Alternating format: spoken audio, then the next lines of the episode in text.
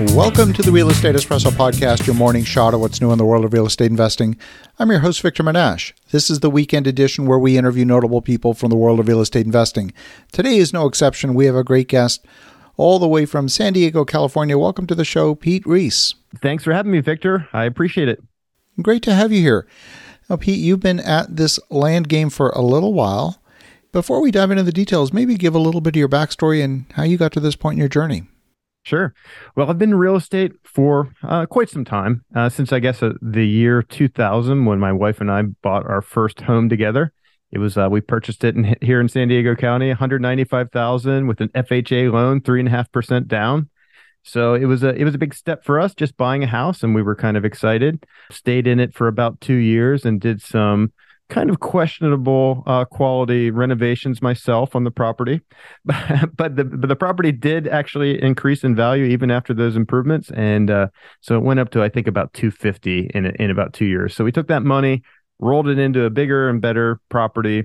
That one needed work as well, fixed that up, and then we kind of got into uh, house flipping. So we started doing that. That was our full time business for a number of years until the real estate market crashed in uh, you know 2007 ish around here. And but thankfully, um, about a year before that, I had gotten my broker's license, so it kind of positioned me to be able to work with banks on their REO listings. So that was that became my primary focus. I kind of realized that house flipping was kind of a dangerous game at that point, so I decided hey, let's just uh, let's just go where the action is, and that's what was ha- those are the properties that we're selling, the bank owned foreclosure properties. So, I for a number of years I was solely focused on that, sold a lot of properties for the banks. It was an interesting time period, but not one I would want to repeat. But I did get some great connections from that. I started working with a lot of larger investment companies and I be, sort of transitioned into just finding deals for them. As an investor myself, I knew what they were looking for. I knew how to get them deals. So I just uh, kind of accumulated as many deals as I could for them. And then got out of the real estate business for a little while. We started, my wife and I started a company about um, online education business, about blogging and travel blogging. That took us, uh, we traveled the world uh, for, for a number of years, you know, 150 days out of the year with our whole family of five. So that was a great time, great adventure and everything, but kind of got the itch to get back into real estate investing and I stumbled trying to figure out really what model I wanted to use to to get back in it. And I stumbled into some people talking about land flipping online. And I would see anecdotes of people saying, Hey, I bought this property for 10,000 and I sold it for 30,000. I thought, well, those are some pretty great returns, you know, tripling your money in, uh, in a short amount of time. And I thought, well, I can, I think I've got the skill set to do that. So I ended up buying a training course and really learned everything I could about that business model. And I just dove all in. And in March of 2021, so a little bit of a, uh, almost two years ago now, we resold our first property using that model and ended up at the end of 2021 did about 1.2 million in revenue and about 50% gross profit margin. So try to on every deal we try to we buy we try to double our money. So, and these are all cash purchases for the most part. So we buy them cash and then resell them. And the benchmark is double our money, and we were pretty much able to do that the first year. Um, then 2022 did 3.5 million roughly in revenue and uh, a little bit shy of the 50% gross profit margin, but pretty close. And then 2023, we're looking to do 10 million. That's amazing. Now, land, of course, comes in all different shapes and sizes. Uh, you know, there's the development play, which is where my company is primarily focused. And then there's a lot of land of all different types. There's land that's been subdivided through generations, and some of it is stranded with easements. There's land that people are forgotten about. There's all kinds of different things. What What's your focus? Yeah, our primary focus, most of the properties that we deal with are what I would consider rural properties, 10 acres and above for the most part. So these are properties, you know, one to two hours outside of a major metro, which is a lot of the United States, I, I, I realize, but areas where there's some good activity and, you know, an active land market, things buying properties are actually selling and trading on the market. So those are kind of our, our standard bread and butter properties that we do. And most of them are either purchased for recreational or they're purchased as a potential home site down the road or, or immediately, I guess.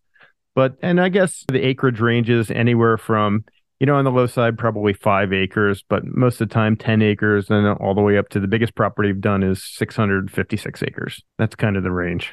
Fascinating. Now, you don't get involved at all in making any improvements to the land or anything like that. You're simply buying at what you perceive to be a discount to the true market value for whatever reason.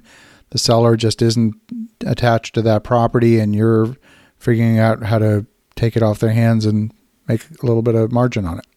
Yeah, I mean, we do uh, we do a lot of minor value add stuff, and when I say minor, I mean clearing some brush, clearing paths on a property. We'll do septic perc tests. You know, we'll do some surveying sometimes. Uh, we'll also do some minor subdivision. In a lot of these areas, you can just hire a surveyor to go out to the property, and uh, if it's uh, you know five lots or less, the surveyor will chop it up on paper, and then you can resell the lots individually. So we do that as well. And those are pretty easy and quick things. We do things that we do improvements that can be done quickly that will add value to the property and allow us to resell it faster and for, for as much money as we can as well. Yeah, certainly subdividing land is a great play if you can make it happen. In a lot of parts of the country, land that is zoned agricultural you know, you might only be allowed to put a single family dwelling on 40 acres. You might not be allowed to subdivide it. So, uh, how deep do you get in the zoning? Well, we every property we have a whole due diligence checklist. So I've got my team that kind of runs down this whole list of things that we check. Most of the areas that I've dealt in to this point, the zoning has really not been a hindrance on on the subdivision. I know out in California it's a really big deal here. You know that um, most of the properties in the better areas are already subdivided as far as they can go. But in a lot of these areas I've been dealing with, it's mostly on the East Coast, all the way down from New York to Florida. These areas, um, not really, a lot of them are not really restricted by the zoning. It's more like, how easy is it going to be? Is there going to be road frontage for all these parcels, or are you going to have to build an expensive road to get back to some of them? Those are more the considerations that I run into sometimes access to services and things like that would be a consideration exactly. as well. Yeah. Yeah. Fascinating. So, what is it that's enabled you to scale your business? Is it just time in the business, momentum, and the word's gotten out that you guys are in the game, or what? What have you done to grow pretty strongly over several years in succession? Well, my big thing is getting the phone to ring, getting the lead flow coming in, and we we generate all of our business at this point with direct mail. So we build lists of property owners, and we generally use a, service called DataTree. It's a First American company, but it allows us to build lists of the property owners and filter by basic stuff generally. You know, like the acreage range. You know, if it's vacant land, we remove obvious non sellers like the railroad or a uh, utility, you know, things like that.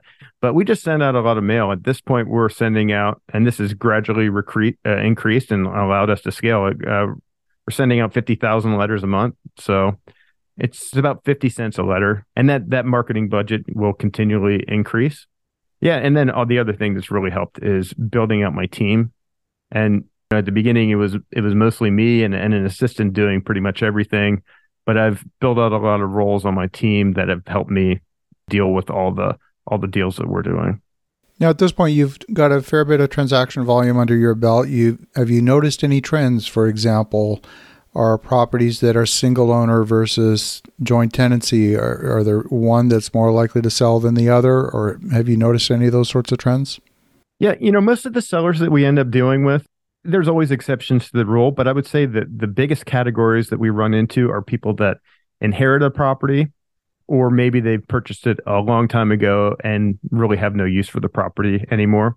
So if they've inherited a property, you know, there's probably a number of heirs that, that are generally making that decision on it. But and and a lot of times these heirs to this property don't live in the area anymore. They may not have ever been to the property, so it's kind of like out of sight, out of mind, and they're, you know, they've got to maintain it, they've got to pay the property taxes, and it's just simply not something they want to deal with.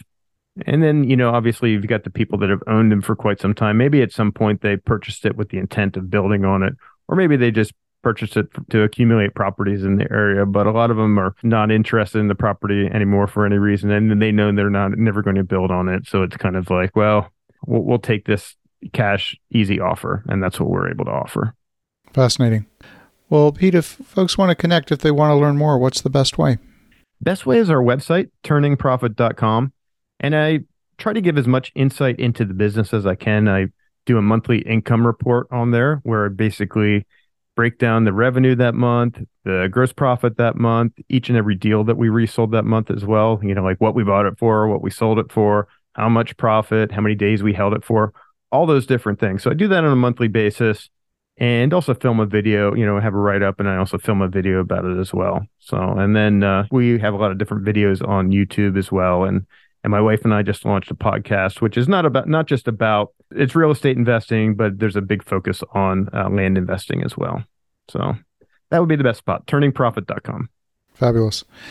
Well, Pete, love what you're doing. It's been uh, amazing to watch your growth. And for the listeners at home, definitely connect with Pete Reese at turningprofit.com if you're interested in learning more about land.